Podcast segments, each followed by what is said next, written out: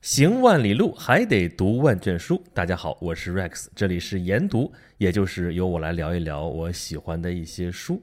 咱们接着来聊《断头王后》这本书啊。咱们上回说了啊，从奥地利维也纳嫁过来的小公主玛丽安托瓦内特成了路易十六的王后啊。我们都是事后诸葛亮啊，因为我们毕竟生活在他两百多年之后，我们知道他后来事情的发展。后来他碰到了法国大革命，他被砍了脑袋啊，这是一个悲剧。但是就说他前半生的经历来说的话，他拿到的完全是一个走向人生巅峰的剧本，啊，他这都不需要什么努力，他生下来就是公主，然后嫁给了欧洲最有权势的王室，就是法国的王室啊。对于一个女人来说，尤其是一个可能没有什么特别大追求的女人来说，这命还能再好一点吗？啊，所以你看这本书的书名，咱们上一回就说了啊，《The Portrait of an Average Woman》，玛丽安托瓦内特，其实她就是一个平凡的女人，她就是一个平庸的女人。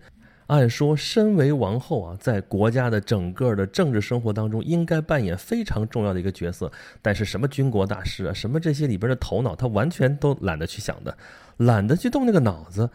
他用现在的话来说是什么？来呀，造作呀，反正有大把的时光。整个凡尔赛就是他的一个游乐场啊！这还嫌不够啊，自己有一个小特里亚农宫啊，在里边完全的是自己说了算。偶尔呢，他也会溜到巴黎城去，但是他不会去看巴黎老百姓生活什么样子，他去的全都是那种游乐场所，能够特别好玩的地方，为的就是一个新奇。他要用整个一生去玩，再加上他，我们前面已经说过了啊。在结婚之后长达七年的时间之内，性生活不和谐啊，这说的中性一点就是这个意思。那么国王，国王是个老实人呐，他觉得有愧于自己的妻子，所以呢也对他不管不问，对他放任，花钱去吧，买买买，买了之后默默的签上字买单。按现在的观点来看，这是好男人啊，但是这男人慷慨，这是慷法兰西之慨。虽然后来他们夫妻之间的这点问题解决了啊。他也很快的有了几个自己的孩子啊，他一共生了四个子女，虽然最后就活了两个，但是最后活下来两个好歹还是一儿一女啊，也为法兰西的王室留下了继承人。但是这个问题虽然解决了，这个习惯已经形成了，这个惯性已经造成了，那这个玛丽王后仍然是继续买买买啊，然后继续造造造，一直造到天怒人怨。啊，你说这王后不就是买买买吗？买点这东西能真把国家买穷了吗？还真是不好说。因为法国啊，在路易十六这个时代真的是要破产了。路易十四时代国家很强势，也很有钱，但是到处打仗，这钱造的也差不多。扔给他重孙子路易十五的时候，就已经是个烂摊子了。但人家好歹还能撑个五六十年。到路易十六这个时代，实际上啊。这个社会是在大发展的，资本主义经济也在发展。其实社会那个时候是有钱的，但是对于王室来说，他能收上来的收入是什么？我们现在回过头来看法国大革命，都知道大革命之前，法国分为三个等级，对吧？第一等级是教士，第二等级是贵族，第三等级就是剩下这些老百姓啊。不过这些老百姓不全是穷苦老百姓啊，连资产阶级也属于第三等级。第一、第二等级占有了社会大量的资源，但是他们不交税。那所有的这些税收压力全压到第三等级上面，而第三等级里边虽然说啊有资本家这样有钱的人，但大部分人还是那些穷苦的农民。那土地里边刨出来的那些财富能有多少呢？那国家呢？国家在大量的花钱。其实不光是王后在这儿花钱啊，这国家相当于是最终购买者的这么一个角色啊。你搞基础设施不需要钱吗？啊，你打仗不需要钱吗？啊，那个时候大家看这日子啊，十八世纪末。这是什么时代？这是美国独立战争时期。法国因为跟英国一直有矛盾啊，所以英国殖民地的这个独立战争，法国是要支持一下嘛，对不对？敌人的敌人就是自己的朋友，所以你真以为是美国这十三块小殖民地上面这些可怜巴巴的民兵就能够打败当时世界上最强大的英国军队吗？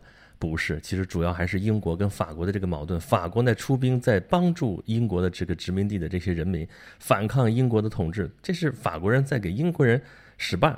从战略上来说，这没有什么错，而且结果也很好啊。北美那十三块殖民地就是独立了嘛，这生生的就从英国的殖民体系当中割下来一块肉，很好。可是最后这一切都得法国人民来买单啊。那这么说的话，这些都是大头。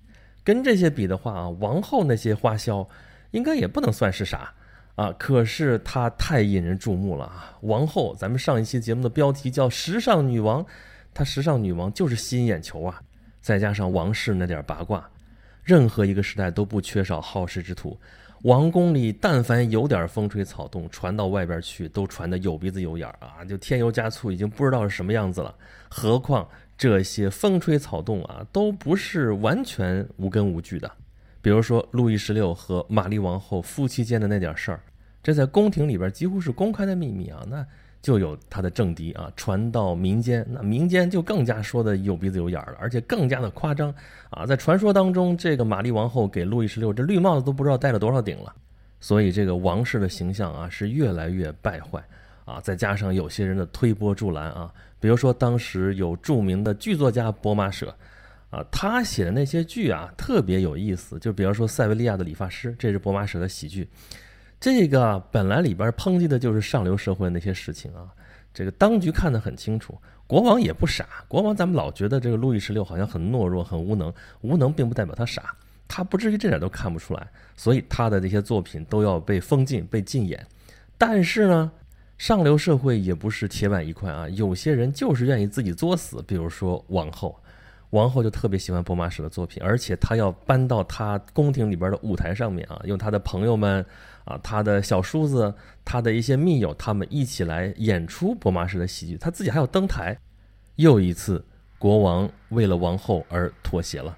虽然说经过了删改如何如何，但是塞维利亚的理发师啊，这个讽刺上流社会生活的喜剧。就在王后手里上演了，这对王室的形象是一个很巨大的冲击。但是王后才不管这个呢，好玩就行，我能够遂了我的愿就行。这个时候已经到了一七八五年，真的是山雨欲来风满楼啊！但是在小特里亚农宫里边的这个王后陛下，还是对此一无所知，而且毫无感觉，直到他碰上了一件莫名其妙的事情。啊，你说咱们这一期节目标题标的是项链事件，但是前边说的都是一个铺垫啊。到这个时候，咱们重磅推出一个这书里边记述的王室重大的一个八卦事件，就是这个项链事件。为什么单单这个事件我们要讲一期节目呢？就是因为这个事件真的太有名了。就这个事件，大仲马写了一部小说，十几年前啊还搬上了银屏，就有这么一部电影，就演的这个项链事件。那个电影我还看过。就整个这个事件啊，是跌宕起伏，一波三折，完美的满足了公众对于王室那些八卦的那个想象。行了，胃口吊足了啊，再说说这个事儿到底怎么回事呢？话说这个王后这不是在排演这个塞维利亚的理发师吗？哎，有一天她的那个搭档就过来跟她说。有一个珠宝商要求见啊，这珠宝商他认识啊，就是长期为宫廷提供珠宝啊、钻石这些东西啊，因为他的量太大了不，是大客户嘛。当时王后没时间要演出嘛，所以没有召见他。但后来就见这个珠宝商了，珠宝商跟他说什么？说王后陛下，您您您您您之前呃从我这儿买了一个一个一个项链啊，是不是该该该该付钱了？我们当时约好了分期付款。啊，这个你第一笔钱到现在日子过了那么长时间，你你也没给我钱，我是不是该啊？是吧？这王后什么态度啊？莫名其妙，哪有这件事儿啊？我什么时候买过你这个项链啊？这项链他是知道的啊，因为这个项链太有名了，这是当年路易十五为他的情妇杜巴利夫人定做的，但是他定做了没做好，他就厌价归西了啊，所以呢，这就卖不出去了。卖不出去呢，这个珠宝商就到处找买主啊。这个欧洲各国的宫廷他都试过了，但是这个东西太贵了啊，一般人也都买不起。这珠宝商当初也找过王后啊，因为在法国最有可能买得起这个项链的，可不就是王后嘛？而且他败家败的也也出名了嘛，对不对？那他不买谁买啊？可是就连玛丽王后她也会觉得这个东西太贵了，她要价要太离谱了，一百六十万金币，实在是没钱。而且啊，这个项链你记得吧？刚说的是当初给杜巴利夫人设计的。这本身王后就看不起这国王的情妇啊，所以本身也膈应啊，所以当时就没买，明确拒绝了的。那怎么这会儿又找上我说我买了，私底下买的还是啊？而且还欠你钱，这怎么可能？哪有这种事情？后来就问问这个前因后果，问出来另外一个人谁呢？红衣大主教罗昂。当然了，还提到了另外一个人，号称是王后的密友，叫做沃罗瓦伯爵夫人。但这么一个伯爵夫人，王后一点印象都没有。但大主教罗昂他是知道的，因为他跟罗昂的这个关系非常非常不好，恨不得是势同水火啊！要说这个根子啊，还在他妈。王后的母亲特蕾西亚女王。当时啊，这个罗昂大主教那时候他还不是大主教的时候，被派到维也纳去当大使。但是呢，他在那边花天酒地啊，种种作为吧，这特蕾西亚女王就看不上这个罗昂啊。这个时候，他的女儿在法国已经当了王后了，那就有这个影响力，有这个权利啊，就把这个罗昂这个大使的这个职务给撤销了，然后把他赶回国去了。回国之后呢，这个罗昂反而因祸得福，成了这个红衣大主教。那他也叫谋求再往前进一步啊。红衣大主教在法国啊是有政治传统的。之前路易十三、路易十四时代呢，很多这个法国首相是由红衣主教来出任的。比如路易十三时代的著名的黎塞留大主教，比如说路易十四时代的马扎然大主教。但是在路易十六时代就不是这个做法。可是有什么不可能呢？那国王就比较懦弱，他主要听王后的，所以根子就在王后这里。所以这个罗昂大主教就非常期望能跟王后搞好关系，就到处找门路。这些事情王后是知道的，但是王后还是死看不上罗昂大主教。那出了这档子事儿，你看这项链肯定我自己没有买，那这是里边牵扯到罗昂大主教，一定是罗昂大主教使得坏。所以就跟她的丈夫，也就是国王去哭诉，说一定要逮捕这个罗昂大主教。啊，这个时候呢，我有一句话要送给王后，就是。脑子是个好东西，因为这个事情其实非常的蹊跷，应该好好的去调查调查才能得出结论。但是玛丽安托瓦内特就以她女人的直觉和她的任性来认定了，就是罗尔大主教使的坏，就把他抓起来就没错，判他的刑或者是杀死他就完了。可是实际上呢，啊，这个罗昂大主教真的是非常冤枉啊，他其实也是受害者。事情的最核心的人物，其实就是那个王后想不起来的名字，那个所谓的沃罗瓦伯爵夫人。这人是一个女骗子啊，她有没有贵族血统这事儿真不好说啊。但是她自称是沃罗瓦那个家族的后代，沃罗瓦家族这是王族啊啊！法国的这个王朝不就是前边卡佩王朝，后边沃罗瓦王朝，然后就是波旁王朝嘛？但顶多他也就是一个没落贵族。好，他就以这个身份进了巴黎的社交圈啊，这是交际花啊。那他呢？女骗子这时候就显露出来了。他去求见王后，王后谁都想见啊。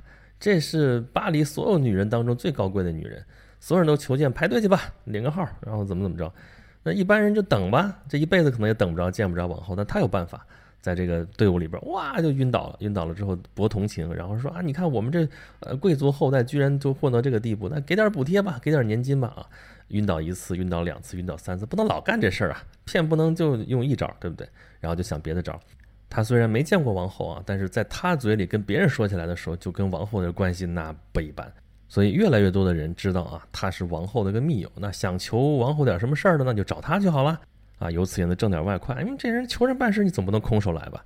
可这都属于小打小闹啊！你这小贵族一个一个的，这也不够吃的，怎么办呢？后来又搭上了红衣大主教罗昂。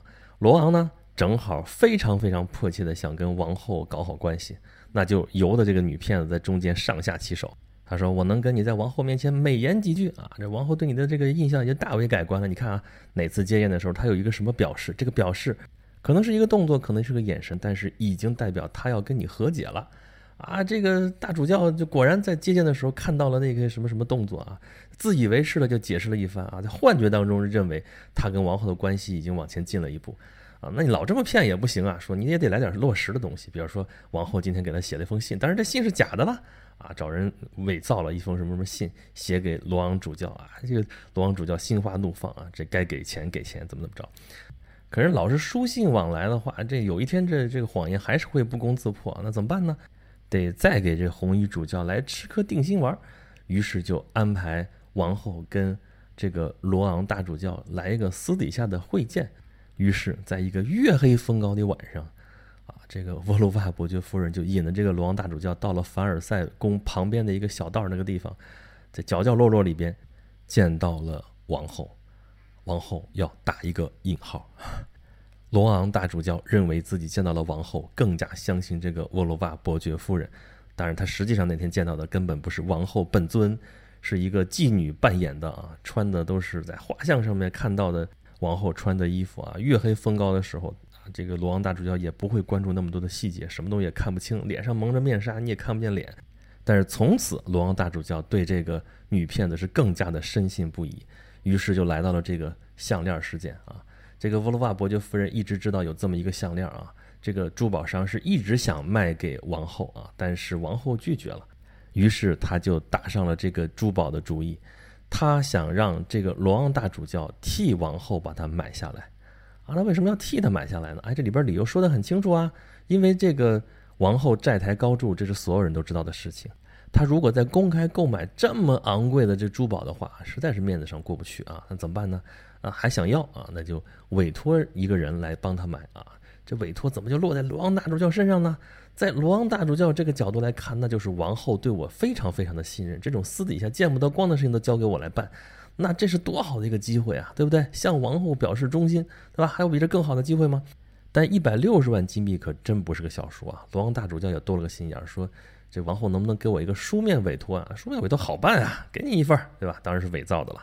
这个罗王主教拿到这个这个委托书之后啊，然后果然跟这个珠宝商就达成了协议啊，由他来出面替王后把这个项链买下来啊，条件是分期付款，分四次，每半年付一次款啊。于是，在某一天晚上啊，就有一个人代表王后把这个项链就给取走了啊，协议皆大欢喜达成了，项链就到了骗子的手里啊。那那拿到手里边这就要脱手啊，本来想在巴黎脱手的，但是。有风声啊，警察都要介入，但是一看说是啊，这个沃罗瓦伯爵夫人，这是王后的密友，她参与这事儿，不了了之了。可是呢，一样很危险。后来怎么办啊？就把他弄到伦敦去，在伦敦把这个项链其实给拆开了啊，把里边的宝石啊什么的挨个分开卖掉，这是后话。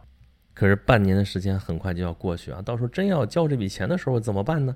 啊，这骗子早就想好了啊，骗子永远是一个谎言接着一个谎言啊，能糊弄过去就糊弄过去。他首先想到的是啊，快到日子的时候，给这个珠宝商去一封信，说你这个东西卖太贵了，王后不想要了啊，要么就退货，要么你就降价啊。骗子想的挺好啊，说这争议只要一起来，那有的了了，对吧？来回拉锯还不定多长时间，拖就拖过去了。但是没想到这珠宝商太需要这笔钱了啊！这毫不犹豫就答应下来了。为此还专门给王后写了一封信啊，说感谢啊，说就按你说的办啊，什么什么的。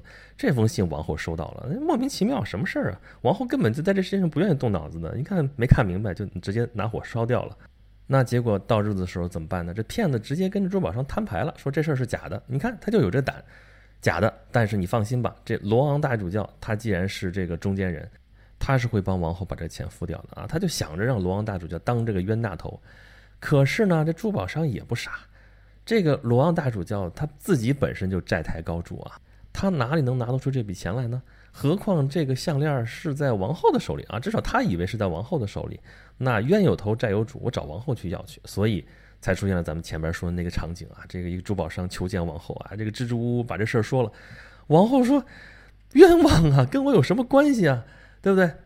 你看看我刚才说的这件事情的来龙去脉啊，跟王后本人确实是一点关系都没有，自始至终都是这个女骗子打着王后的名义在行骗，没错吧？